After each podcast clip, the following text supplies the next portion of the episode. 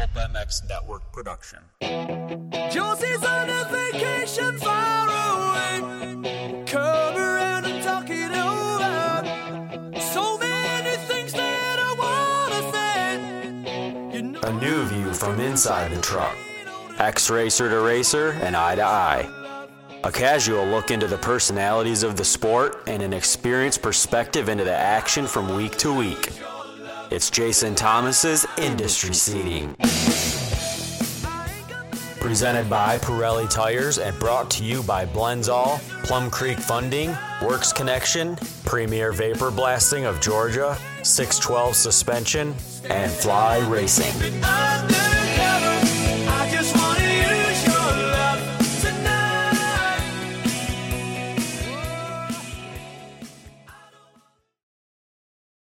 Welcome to Industry Seating. My name is Jason Thomas. It is Sunday afternoon, and we are less than a week away from the start of Lucas Oil Pro Motocross. Now, today is Sunday, so we watched the first MXGP round. Well, some of us did. Maybe you did not, but I certainly did. I was very excited to get back to some some motocross racing. There was a MotoGP race as well in Brno, Czech Republic, which I have been to before and there was also a Formula One race at Silverstone in England, or if you're if you're British, you would say Silverstone. So a lot of racing this morning. It was almost sensory overload because I had Silverstone. I don't know why, and you just need to say it like Silverstone because I'm an American. That's how we would say it. I had that on my television. I had MXGP going on my laptop on mxgp-tv.com, which they do an excellent job, and you can find me at a few rounds later this season, co hosting alongside Paul Malin, who is the best in the game. So I had that going on on my laptop, and then I also had MotoGP going on on my phone on the MotoGP app. So there was there were things coming at me from all directions, and I couldn't really figure out what I was listening to. All of the sounds were up incredibly high, and I just kept turning each one of them higher. And then I got to the point where they were all maxed out. And if you were watching this from some sort of webcam, you probably think I was a crazy person because I would systematically just go higher and then higher, and none of them were ever coming back down on volume. They were just going higher and higher. So I probably was, uh, yeah, about to blow my windows out of the living room because there was so much noise emanating from every device. But that's all right. I was by myself, and it was like a, a theater of racing action going on in my house this morning. So good times, a really nice return to racing, even though it wasn't you know, my favorite series wasn't even back in action, which we will have next Saturday. And then we'll have racing again on next Sunday. So we'll have another MotoGP race, we'll have another MXGP round. And actually, we'll have an MXGP round this coming Wednesday in Latvia. And then we will have the final Latvian round at Kegums on Sunday. So lots of racing coming up. And it's kind of, we're just getting into that sweet spot where everything we've been waiting for and talking about for the last couple of months since Monster Energy Supercross ended is coming to fruition. Now there are other sports that I'm anxiously awaiting, like college football and the NFL, and and obviously we won't talk about this on that podcast, but we could be setting up for a serious run of entertainment after such a long break of not having really much of anything. I have I think I've reached the end of YouTube as far as entertainment. I've watched a lot of new series on Netflix and Prime Video and all these things, which is it's been okay. But I will be honest, I am ready for the sports that I truly enjoy, and I'm, I'm ready to have more weekends like this one where we're getting lots of racing action. So let's get into a little bit of the MXGP action from today. But before we do, I want to thank the sponsors of this podcast Pirelli Tires, Plum Creek Funding, Blendzall Oils, Works Connection, Premier Vapor Blasting, 612 Suspension, Fast Foundry, and Fly Racing. I'll get into those a little bit more in depth in a little while, but kicking off this, uh, I guess what it's the third round of uh, the MXGP series, and, and they had a, a serious break because their series starts in late February, early March, depending on the year.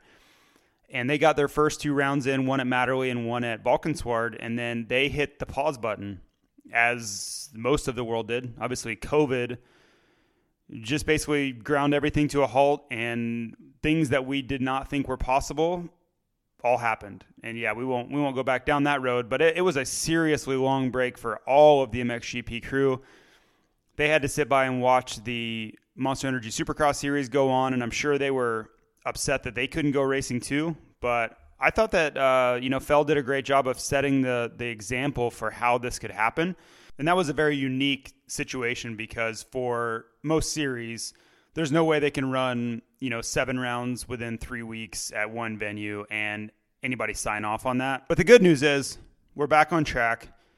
Yes, we have I want to say compromised schedules, but they are certainly unique. We've had new tracks, we have removed tracks.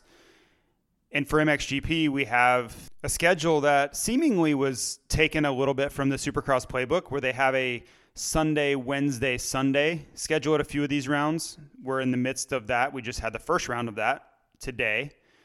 And then Wednesday, we'll have the second and then the third on Sunday before we move on and then we'll have another triple header ser- situation that goes on at Lommel later in the schedule. And then there are, there are a couple Italian rounds that mimic that a little bit as well. Not necessarily all at the same track, but in Italy, which makes things a little bit easier. So they're they're taking what they've learned, and you know I think everybody is looking to other sports and other series to see what works and what doesn't, and that's smart. We've never faced a situation like we're in around the world, across the board, doesn't matter what the situation is, business wise, health wise, life wise. So to not take things you've seen other people do that work and implement them in, into your business or your series or your interest is that's foolish. That would be a waste of experience and a waste of learning. So I applaud the Infront crew, which is, you know, formerly Youthstream, for taking what they saw from Supercross and applying it. Now, how that works for the riders in the MXGP series is yet to be seen because riding a, a an MXGP race or MX2 race is much more difficult physically than a Supercross day. I would say exponentially more difficult. So those guys went through a pretty tough day. It was a pretty warm day for let's say for Eastern Europe. Now, is that a hot day for, you know, Tennessee, which these guys are, are the American Series is going to face this coming Saturday? Of course not. No, it was nothing what these guys are going to face in a few days. But it's all relative, and for what those guys are used to, they've been all training in Belgium, where it's been very cool, and they haven't really been exposed to harsh conditions at all. You could see those guys suffering a bit today in uh, at Kegums, just outside of Riga, Latvia. So they're going to have to recover tomorrow. And keep in mind, they've been off, right? Some of them have been racing these uh, international races, like there was one in Arnhem, and there, there have been a few going on around that they, these guys could get some warm up racing in. But they had a really long break. So I can guarantee you that a lot of these guys are going to wake up tomorrow morning and be incredibly sore just because of the extra effort that an, an MXGP event requires. And also, just the adrenaline and the exertion that they're, you know, whether it's subconsciously or not, that they would put in, you just can never replicate the effort you're going to put in at a race versus practicing. It's impossible to do because of the things I just said the adrenaline and all, all of the other things that kick in that raise your effort level. Not to mention, they forced in more riding than would normally happen in one day because they didn't have their Saturday practice and qualifiers. So they had two practices today and two motos versus just one practice and two motos. So I think those guys will wake up tomorrow. They'll be pretty sore, and then they're going to have to full like just really concentrate on recovery on Monday and Tuesday. I would bet there will be massages going on. I wouldn't be surprised to see some guys getting IVs just to ensure that they are at 100% and ready to go again on Wednesday morning. They will go through another round of Wednesday, which will be pretty tough. We'll see what the weather turns out to be. I haven't glanced to see what that'll be like. And then they will have one extra day before that next Sunday round. And, you know, we, we kind of learn what we're going to see. I don't, I don't think there will be a lot of variance as far as speed or, you know, maybe the results change some, like Herlings won't crash and things that we'll get into in here in just a second.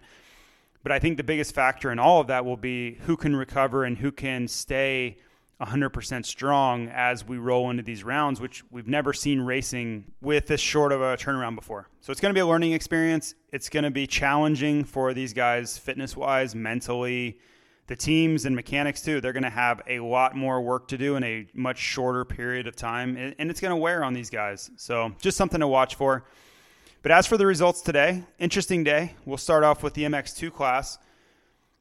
I kind of, man, in, and I don't want to say that I saw this coming, but I really felt like Vialle was going to be the guy to beat. And I even argued with myself a bit because Geerts seems to have more pace than Vialle. You know, especially everyone keeps saying that this this series remainder is very sand based, and that may be true. And in that light, you would think that Jago Geerts would be the favorite because he's a Belgian and he's great in the sand. And it just seems like when all things are even, if he and Vialle get out together, Geerts beats him more times than not or has more speed more times than not.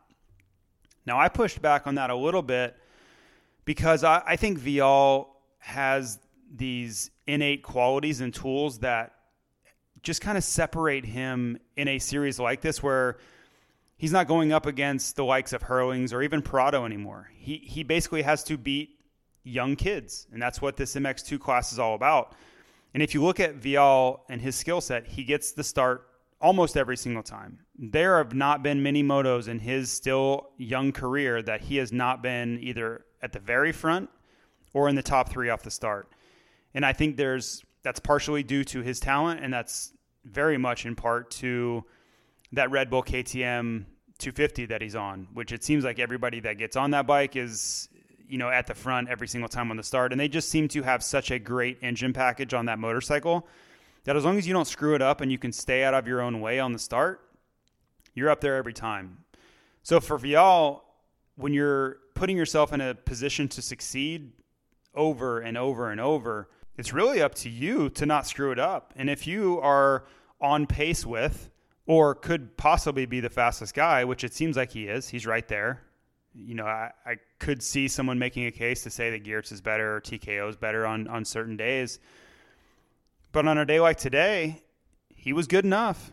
You know, Geerts made mistakes as he's prone to do, and Vialle put himself at the front, and he almost beat Geerts straight up in that second moto. Uh, he gave him everything he had, and if you're Geerts, you, you have to be like, that's that's not a good sign because I, I think if you are in the Geerts camp, you have kind of been resting on the fact that in a straight up battle, if you and Vialle are out together and it's only you two, you're going to beat him most of the time, and that's where you're going to make up points and make the difference. But if he can't count on that and he can't count on Vialle getting tired or fading any or just even being able to beat Vialle in a straight up speed edge, that's going to create a very challenging dynamic to beat him because I, Geerts has proven time and time again that he is really inconsistent on the starts. Now, the caveat to that is sometime last year, and I, and I was actually there during this changeover. So this would have been last August. I was in Lommel, and – Geerts made the switch to a Monster Energy Star Yamaha engine package. And we all know how powerful that engine package is in the US. They get the starts almost every single time, whether indoors or out. And we've talked about that ad nauseum. But it seems that's made a big difference for Geerts and his starting prowess as well. Now, I don't have a lot of information on it. I haven't, you know, and there's obviously a language barrier and things that go on. So you're not going to hear a ton from Geerts on the engine package or how much better it is or any of that, but you hear through the grapevine that it was a pretty big step forward. And I think the proof in the, is in the pudding on the starts. And you saw him today. He was at the front, which last year he just was not. He was all over the map. He, he would be 20th at times on the start, and you just cannot give an edge like that to a guy like Vialle, and, and certainly not to a guy like Prado before that. It, that you were done before you even got started. You just had zero chance against a guy as as good as Prado if you're going to spot him 10 seconds on the first lap. Now he's kind of running into the same thing with Vialle, but Vialle's luckily for for Geerts is just not as good as Prado was yet. I don't know that Vialle gets to that level or not, but he's pretty damn good. I don't know that he has the the ceiling that Prado may have, where he just wins almost every GP all year long. But if you're Geerts, you just have to be like, man, are you know, are these Red Bull KTM guys? Can they just give me a break here? They just keep coming. And Rene Hofer had a pretty bad day today, but he seems like next in line to create challenges as well. So watch for that battle. Pretty good series shaping up there. I do think Geerts has a little bit of an edge on these sand tracks. You know, for sure he'll have an edge at Lommel, which there's that three race in a row stint at Lommel, and, and that's a really good opportunity for Geerts to make up big points there. But I, I still believe that Vialle starts will be the edge. And if I have to pick a, the title favorite right now, I'll take Vialle. Because if you're going to put yourself in a position to win every single time, and I'm going to say 98% of the time, Vialle is going to be one or first or second on the start. And that is so difficult to overcome if that's what you're facing. If you know that your primary competitor is going to get the whole shot every time, that's a daunting task in front of you. That that's all I'll say. So shaping up to be a good series. It's going to be much more competitive than we've seen in recent years with Prado just running away with it. So I'll just be thankful for that and uh, happily be a spectator and a fan to watch that thing go. Now the question that everybody had was how would TKO respond? And that's Thomas Kjær Olsen. For those of you who may not be huge MXGP fans or MX2 fans, I implore you to get involved because the series is phenomenal. But Thomas Kjær Olsen is he's been a series points leader in the past. Prado was injured at times, even though he still won the title, and TKO was the leader. And TKO is from Denmark, very tall, big guy, probably way too big for a 250, if I'm being honest, and that that definitely hurts him. But his starts are absolutely killing him, and if you look at the points chase now, he is just way, way, way back. And I don't think it's over. That that would be premature to say. But if he rides like he did today, and we had we know he had a big crash on Wednesday, which seemed to kind of take him off his game for this Sunday event. But he's going to have to really get it together. He's going to have to reel off some wins. And more importantly, he's going to need help. He's going to need Vialle to have bad motos. He's going to need Geerts to crash more like he did today if he wants any chance of getting in this whatsoever. So I know Lewis Phillips from MX Vice was pretty big on TKO being a force to be reckoned with as this series got back going. But he also didn't know that, you know, he was going to have this crash on Wednesday as well. So watch for TKO. He's been a series contender, and he was kind of the answer to Prado's domination at times. Uh, he just didn't quite have enough to uh, to overtake Prado. He just wasn't really on Prado's level, and over time, Prado just wore him down and then kind of blew him away in the points chase. But I think for most coming into the series getting rolling, you know, let's let's go back to January. I think most people had TKO circled as the title favorite. I did not. I had uh, I had Vialle as my title favorite, and and based on the starts, as I already mentioned. But I think the vast majority of MX2 fans had TKO as the kind of the successor to Prado's success. So it's early, first race back in you know five months or whatever it's been, and we'll learn a lot more as we go. You know, Wednesday and Sunday will give us so much more information, and all of the things that we we may be trying to draw conclusions from today that picture may completely change come Wednesday and come Sunday. So I'm going to try to be open minded and as well as we go into this MXGP analysis that I'll start now. Don't let one day of racing completely mold your your views for how this is going to go because we're going to see lots of different tracks and I think a lot of people are really rusty coming into today. Uh, just jumping right into it, a guy like Tony Cairoli, I believe, was incredibly rusty. He didn't look great at all terrible starts, really never flashed at all. I don't think that's going to be the norm. I think you'll see him bounce back. But keep in mind, he's been injured. You know, he hasn't had a great year or so. And I think it's just going to take him time to get, get back there. But I think a guy as savvy as Cairoli today didn't sit well with him. I bet he's pretty pissed off. You know, he's in bed right now, I would assume, in, in Riga.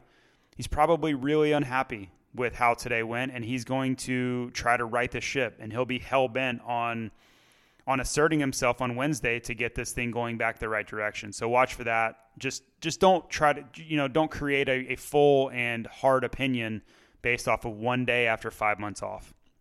So MXGP already kind of started there. Coldenhoff, I mean, what more can you say? And I, am gonna give Lewis Phillips from MX Vice more grief here because he was uh, he was not very bullish, as we would say in financial terms, on Glenn Coldenhoff, and he, he just wasn't really making much of a case for, for Coldenhoff hype. And I don't want to say I was right, but I was also kind of like, man, I don't know. We're in that August time frame, and when you talk about Glenn Coldenhoff in August and September, I don't know if it's a seasonal thing. I don't know if it just takes him time to get rolling with his training program. I don't know what it is, but August and September, October even too, for Glenn Coldenhoff has been a very productive time in his racing career. And if you go back to last season, the last four GPs, he won four, you know, we say motos, they would say race wins over there. That's a pretty impressive go when you've got the likes of Herlings and Gajser and all these guys out there.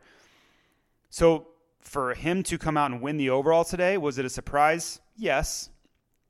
But was I shocked to see Coldenhoff on form? Not really. I, I learned my lesson because going back to Redbud Motocross of Nations 2018, I was leading the charge for Coldenhoff getting smoked. I really thought he would be the weak link in the Netherlands Motocross of Nations team. I was on message boards talking about it. I was on shows talking about it, and he he proved me wrong in the strongest way. I don't know how much more wrong I could have possibly been, and he made me look really stupid. But I have since learned my lesson, and I will not. I just won't doubt Glenn Coldenhoff anymore. Now, do I think he's the best guy in the sport? No, but he did win today. He got the starts. He got a gift a little bit from Tim Gajser in that second moto, but that's that's part of the sport. Making the most of other people's mistakes. That's how motocross works. So I don't blame him for that. You know, do I think he was going to straight up beat Gajser? No, I think Gajser would have got him, much like he did in the first moto. But that's okay. You know, if you're one of these guys, whether you're Herlings or Cairoli or you know Coldenhoff today, all of these guys know that Gajser is prone to mistakes. He crashes a lot. That's just what he does. Now he's good enough to overcome it most of the time. He's fast enough where he can crash, somehow not hurt himself, get up and still get on the podium, which is pretty remarkable. But you know, in a straight up battle, if you press him, there's going to be a time where he makes a big mistake and likely crashes. It's just what he does. I think we should almost expect it at this point. The question will be can he continue to do that when Herlings gets on a roll? Because it, you know, Herlings, as we found out, or I found out today, had a pretty big concussion in June, kept him off the bike for three weeks. And that I think that showed up today. Now, some of you at home are saying, "Yeah, it was in that was in June. That was you know a month ago or longer, and he was off the, only off the bike for three weeks." Well, in my experience, being off the bike for three weeks that takes a toll. You lose all of this momentum that you have going, and not necessarily your fitness base goes downhill. You just kind of lose the sharpness, and you know, a lot of this speed and, and form, as many would say, is built out of consistency. And you just, it's day after day after day of riding, training, doing sprints, starts, all these things. You build momentum and you get the ball roll, the ball, excuse me, rolling downhill and it just picks up momentum and you get stronger and stronger and your confidence gets better and then you you get in better shape and then you're able to push harder for longer and then that builds upon itself. And it's almost like compounding interest where all of those things begin to work together. And it, it's very hard to beat someone who has those things working together. Well and, and just for reference a guy like ryan dungey who was rarely injured he always had that momentum going and that's why he was so difficult to beat in a series is because he had every piece of the puzzle working together. Now for Herlings being off the bike for three weeks it derails all of that. You don't start over per se because it's not long enough to completely start over but it, it you lose the momentum factor. You didn't continue to get better through that period. Instead of taking five steps forward you took three steps back. So, in essence, you're eight steps from where you could have been. And, and, those are very abstract numbers, but you understand the point I'm making that instead of using that June time period to improve, he went backwards and then had to then catch up to where he was prior to that incident. So, it's a, it's a really damaging experience in a very critical time because if you know you're going back racing in early August, which they did, that June period is when you want to be putting in your hardest work. It's almost that, well, it, it would be that boot camp period where you're just riding moto after moto after moto without worrying about rest. You're not trying to worry about recovery. You're just trying to beat yourself down. So then during late July, you have time to recover and catch up and then come into August in your strongest form. Your body has recovered. It's taken all those beatdowns that you gave yourself and use those to build muscle and build fitness base and do all these things. And you come into Kegums, you know, on August 9th and you're ready for war. Well, he missed a very critical piece of that, you know, that boot camp period being off the bike for three weeks. And knowing that it was concussion injury, he probably wasn't doing a lot because a lot of concussion protocol or, or trying to get back to 100% is heart rate management. You don't want to do a lot because that's going to basically put you back further. And for you know, we've learned so much about concussions over the last, let's say, decade. It's probably less than that. To know what helps people recover quicker and what will derail that recovery. And going out and doing long bicycle rides or intense gym sessions or any of that stuff is definitely a negative for concussion recovery. So not only was he able not was he not able to ride motos in the sand and do all the things that make are what make Jeffrey Herlings great, he couldn't even do the training that is almost a prerequisite for all any of that. So it was kind of a double whammy on that front as he was probably very mindful of even raising his heart rate at all. So he probably just sat around and didn't do much, you know, a lot of couch time, which was absolutely necessary for his mental health and concussion recovery but as far as being his best self today on August 9th is almost the worst thing possible. There isn't much a, a much worse recipe for success on August 9th than completely taking yourself out of a fitness program in June. And I, I just I've been through it enough times to know what that effect does to you. Because for super, let's say for Supercross, November that would be that November timeframe, right? Supercross starts early January well, November is the most critical. It's so much of a heavy workload during November. And if you look at the programs here, the Baker's Factory, anybody and everybody that takes racing seriously in America, November 1 is go time.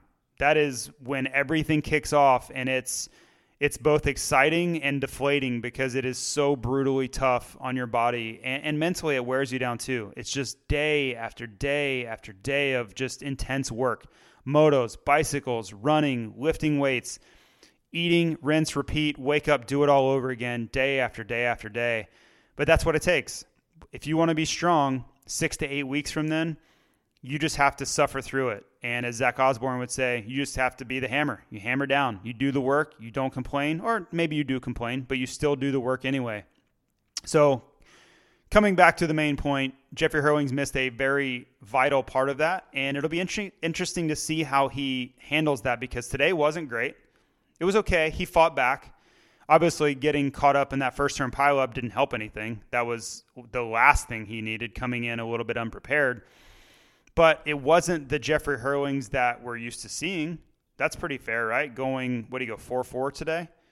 That's not Jeffrey Herlings like. I don't know of a time I've ever seen Jeffrey Herlings go 4 4 in my life at a GP. So I'll, I will be curious to see how he bounces back on Wednesday. I would bet he's not mad about today, but he's he's certainly not satisfied. Uh, he can't, you know, he still has the points lead, which is a positive. He got very lucky with Tim Gajser crashing in that second moto because he could have lost big points today. If Gajser goes up and passes Coldenhoff, which you could argue either side, maybe he would, maybe he wouldn't, he would have lost 14 points to Tim Gajser today. That would not have been great. He would have been second place in the championship, but he would have lost the red plate. None of those things are great. And yeah, we have so much racing to go. But a guy like Jeffrey Herlings, who is by many accounts, you know, the preeminent force in, in world motocross right now, for him to not have the red plate after one round of this return to MXGP would have been a pretty strong signal by Tim Gajser that he wants to retain that world championship. So I'm pretty excited to see how this battle unfolds, how quickly Jeffrey Herlings can get back on form. And you know, just like I do, at some point, we're going to see epic battles between Gajser and Herlings. They are coming. And we, we already got a little taste of it back in March. You know, Valkenswaard and Matterley, we got some of it. But we haven't got the knockdown dragout battles that we saw a little bit from Cairoli and Gajser last year.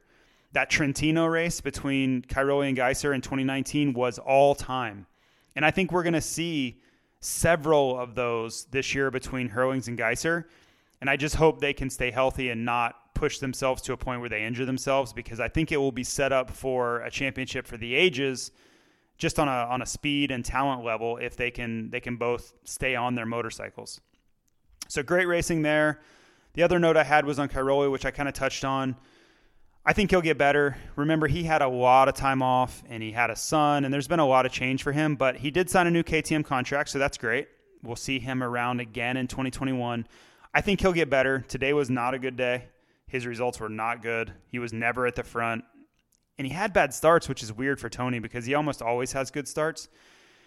Also, keep in mind that with this schedule, they go right into timed qualifying for gate pick, which normally they do a race for time qualifying. So it's a little bit of a different dynamic for their gate pick. And at a track like Kegums, where the start is everything and it's all about getting the inside gates, that may have worked against Tony just having to go one flat out lap today. So we'll, we'll watch for that, see how the gate picks change and how much more emphasis these guys put on the one lap for Wednesday, knowing how critical those inside gates are for Kegums. Because if you haven't watched the race today or you haven't ever been there, which I'm sure most of you haven't, the start basically the first gate is on the it goes in a straight line to the the inside and then it's a hard right hand 180 turn. So if you're on the inside, all you have to do is come out even break early and just kind of tiptoe around the inside and you come out top five. It's just that it's that easy. I know that sounds very simple, but if you're on these guys' level, it is that simple. As long as you don't blow it and crash in the first turn or do something stupid like Herlings did, you're almost guaranteed a good start on that inside. So it's just one of the more unique aspects of Kegums. Some tracks are like that. I think that MXGP as a whole they support that. I think they like to put a lot of emphasis on the inside gates and qualifying positions, be favored, and all those type things. I don't love it, to be honest. I think that the inside gates should be kind of like the outside gates. I think the middle gates should be the favored ones. That way, there are twice as many decent gates. Because if you think about it, if the middle gates are optimal, you the all the gates moving from the inside and all the gates moving from the outside, you're doubling the amount of decent gates, if that makes sense. Where if the very inside is the optimal position, the further outside you go, the worse it gets. And it only works in one direction. And by the time you get to the middle, like where the box is, you're screwed. You have no chance. And if you get outside of that, it's even worse. And if you go back and watch the races from Kegums, which they'll be on CBS Sports tonight, uh, if you have if you have CBS Sports, great. That's an awesome option. Uh, they are delayed, of course, but having MXGP on in Television America is pretty cool, which I will be co hosting the broadcast of that later this year. But just watch the start and you'll see what I mean. The guys on the outside, they go down there and they just have nowhere to go. They literally just have to stop and wait for everybody to turn to the inside of them and, and just file in, and they're basically in last. I just don't think that's great for racing. Um, I understand the concept of it. You want to reward those that do well in qualifying I just think that it should be a little bit more fair and a guy that maybe maybe his strength is not doing one crazy balls lap. Or maybe he had an issue in the qualifying race on Saturday. At, at most GPs, that's the way it works, right? This season's going to be a little different, but most rounds they would race on Saturday. What if his bike broke on Saturday and he's last? He has no chance on a start like Kegums. I mean, literally no chance. He's on the very outside gate. He can't even see the first turn from where he's at. So I just I think it almost ruins your day. You literally have just no chance of a decent result in that scenario. So, won't get off on a too much of a tangent on that, but I think we've seen them try at some events in, in America to adopt that. Budds Creek was one because if you remember at the Motocross of Nations in 2007, they completely changed the start with that in mind. The inside gates were absolutely the best gates, and that's why Ryan Villopoto whole shotted both motos from that inside gate, and he was just gone. And we kept that start for years. It's still that way to this day. A few years we ran the track the other direction, so it kind of floated up the hill, which was was definitely more fair. But having raced that track several times after that, it was incredibly unfair if you didn't qualify really, really well. So, I if I have my choice, I'll stick with the American style where you want to be more to the middle for your best chance, and then the guys on the very inside and the guys on the very outside have it a little bit tougher. But all of the all of the middle gates, relative middle gates, have a really good chance, and it's more up to you. It's not your fate is not already decided for you. It's up to you to make good on it. So, enough about that. Let's talk about the sponsors a little bit. I want to thank Pirelli Tires for being on board. They are obviously the the choice of many teams in MXGP. So they got back to racing today. Obviously, Formula One too. They are the spec tire for Formula One, but they have guys like Jeffrey Herlings, of course, Tony Cairoli, Jorge Prado, Tom Vialle, and they've dominated MXGP for a very long time. So we'll see if they can win another world championship in MXGP again in 2020. Now their motocross guys will get back to going in America too. Joey Savatgy will be on the JGR Suzuki. See how he does in his return, actually his debut on JGR Suzuki, and see how that goes using Pirelli tires. So I will be cheering for them, and I want to thank them for being aboard this podcast.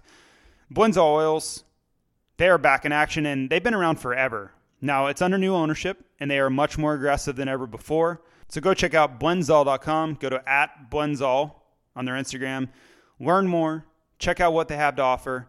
You can get 10% off on mixed pine cases if you order from blendzall.com. And I want to thank those guys for being on board. And I also want to commend them for being so active in their sponsorship and in all the racing engagements that they're in, which unfortunately many of those have been canceled due to coronavirus. But moving forward, they are going to be all over the place. And, and whether you want to learn about Blendzall or not, you're probably going to. Also, want to thank Works Connection. Go to at Works Connection on their Instagram, worksconnection.com to learn more. Go check out that Pro Launch Start device. I've, I've talked about it for a few weeks, but I believe in this thing. You look at guys like Ken Roczen and Justin Brayton. Yes, they were they use a Works Connection starting device. I just watched approximately 692 motos at Loretta Lynn's last week. Guess what? Getting a good start helps you do better. Ask anybody that was there. If you get a bad start, ask Dylan Schwartz in the Open Pro Sport he could have won a title had he gotten better starts. I don't know that he would have, but he could have. Unfortunately, his starts sucked and he put himself in the back. And if you don't get good starts, you're really ruining any chance of positive results or at least making your life that much more difficult. So I recommend the Works Connection Pro Launch Start device. And listen, life's hard enough. Don't make it harder on yourself. Get good starts. Don't get roosted. Win more motos like Chris Kiefer did use a Pro Launch Start device. Chris Kiefer is also sponsored by Works Connection, so I can throw him in there too. Thank you to Works Connection. Plum Creek Funding, mortgage rates are still under 3%, and Zach Morris over there has been doing deals with all kinds of people. He just wrapped up a closing with BMX Olympic gold medalist Connor Fields on a refinance. And I think that's really where most people are going to benefit from the rates are refinancing. Now, if you want to go buy a new house, great. That's awesome. Congratulations. But for most people, they probably already have a mortgage, but they don't even realize how much money they could be saving right now just by going through a refi. Now, refi rates nationally are through the roof because a lot of people are hearing about this, asking questions, and understanding that they can save a ton of money long term. So that's what I suggest that you do. Call Zach Morris, 720 212 4685. Go to at Plum Creek Funding Instagram and at least learn what he can do for you. At least he can, he can just answer your questions. You can lay out your situation, what your interest rate is, how many years you have left, or if you're looking to buy something, he can give you good advice because this is his area of expertise. We are not all financial wizards. I am not one myself. But I like learning and I like asking questions because being smarter is always better. So thanks to Plum Creek Funding. I also want to thank Premier Vapor Blasting. I kind of say this every week, but I, I, truly believe in it. If you go to at Premier Vapor Blasting and check out their Instagram and see what they can do for restoring old parts, or you know, if you have an older two stroke, or you have a even if you have a bike that's two years old, you've just been beating the crap out of it. Go see what they can do with their innovative vapor blasting restoration. I didn't know much about this going back, let's say February uh, I talked to Brandon Coker over there, and he was explaining how this worked, and and you know asking if I wanted to work together, and, and I was like, yeah. I mean, if I need to see what this is all about because I don't really like promoting things that I don't believe in. That's just a fundamental uh, just policy that I have. But once I saw the work they were capable of doing and the quality of their work, I was all in. So go check out at Premier Vapor Blasting. If you mention this podcast, Industry Seating Podcast, you would get a 25% discount. And I promise you, whatever is on your bike, they can make look better. Also, want to thank 612 Suspension. Ronnie can work on whatever power sports item you have, side by side, adventure bike, obviously motocross bike, off road racing, quad, street bike, whatever the case may be. If you have a motorcycle or a side by side or a quad or whatever, talk to 612 Suspension, talk to Ronnie Monk, and see how he can make it perform to the best of its ability. I kind of mentioned this week in and week out about just getting your oil changed on whatever the item is, and you're going to increase the performance. Now, if you want to go all in and get revalved and and he is a part of the race tech family. So of course he has access to all the, the race settings that they go with, guys like Ben LaMay and all these guys that they've helped out over the years to get better results. Going back decades. I can remember my dad, my dad was a mechanic, you know, my whole life. He would use race tech gold valves when he would revalve my suspension. That you know, that was early days. But the point is, with Ronnie's expertise and experience and his access to race tech's incredible quality components, they can get you dialed in. And whether you're racing or just riding, your bike, your quad, your side by side will work exactly how it was intended to, or even better. Now, last, I want to thank Fast Foundry. Well, maybe not last, but I want to thank Fast Foundry. And much like Plum Creek Funding, they are an outside the industry sponsor of industry seating but they are all about tech solutions. If you're a company that's been in business for 20 years, if you are a startup, there is a way for Fast Foundry to help you.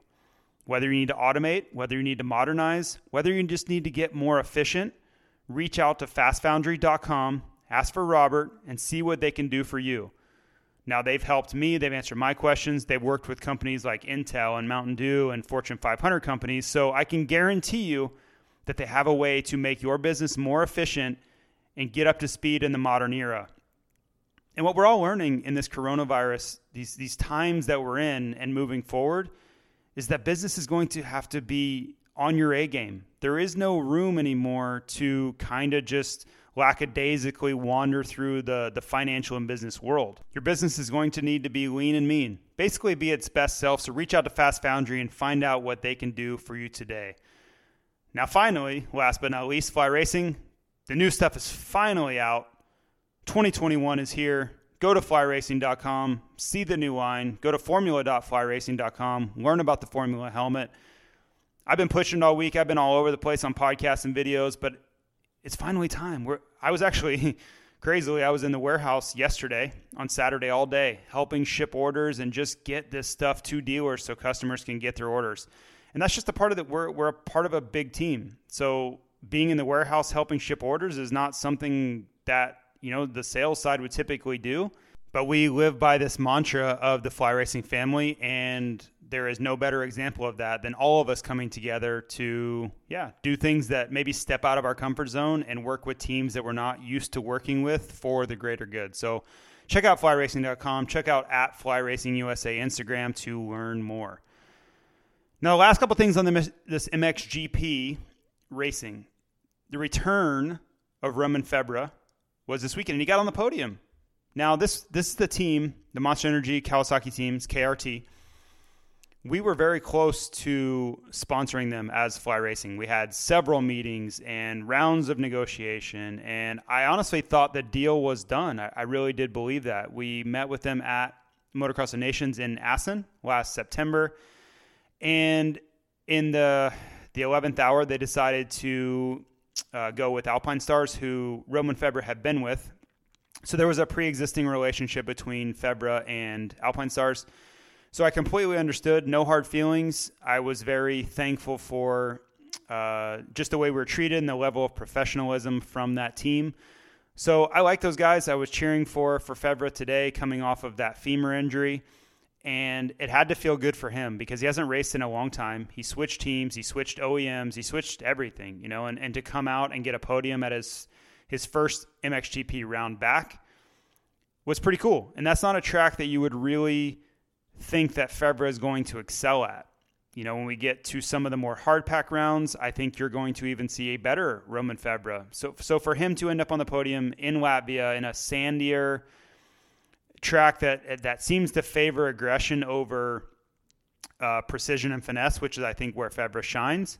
It's a pretty strong return to racing for Romain Febvre. So nice job by him, and we'll see what he can do as he gets stronger and stronger. You know, because he's still working to return. Right, you don't find your best self at your first race back after a huge injury. Uh, and then he, you know, I'm talking about the femur from last year, but then he went through a knee injury on top of that. So I, I kind of glossed over that, but um, he's had two big injuries in the last year that he's had to overcome, and that that had to feel good for him spraying champagne today. The last note I have on here is uh, for Jeremy Seewer, and that guy is full send all the time. And once again, he gets a second place in a moto, second moto this afternoon. So he's still looking for that first moto win. It's got to come eventually. I actually thought he was to go get Coldenhoff because if, if you know anything about Seewer, he is just dying to get that moto win every time he lines up. He knows he's right on the cusp of it. And last season, you know, I went to China uh, at the end of the series. Uh, just before Motocross Nations, and that was all that was on his mind. I got to get this first win. I got to get a moto win, and he's so close to it. So let's watch to see if he can finally get that done. And honestly, the thing I like most about Seewer is he is just fully committed. And it's scary. I could never race the way he does, where he takes big chances all the time, but he usually gets away with it.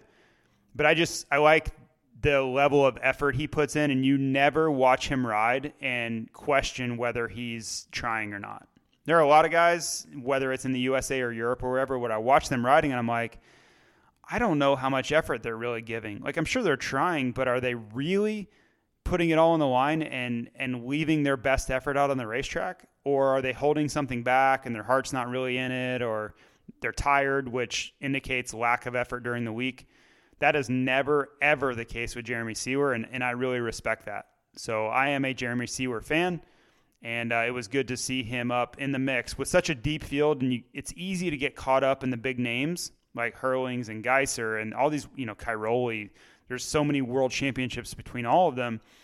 It's very easy to forget how great of a rider Jeremy Seewer is, and he finds himself on the podium more times than not. So, for those of you who are just getting into MXGP or want to learn more about it, Jeremy Seewer is a great guy to root for, and he's kind of the underdog. And he's he's short like me. Uh, he didn't, you know, he wasn't winning world championships or anything. So I think I I identify a little bit with him. Uh, but it's great to watch him get better and better and become closer to that race winning level that we're all, uh, or at least I am, cheering for. So that's it for this week's industry seating. This is the last one, thankfully, before we get back into Lucas Oil Pro Motocross racing. I am very thankful for that. We will have all kinds of results to talk about next Sunday. So, with that being said, thanks for listening. Thanks for hanging in there while we've wandered through these weeks of no racing and nothing to talk about. Thank you for all the questions that you've sent in, email and direct messaging.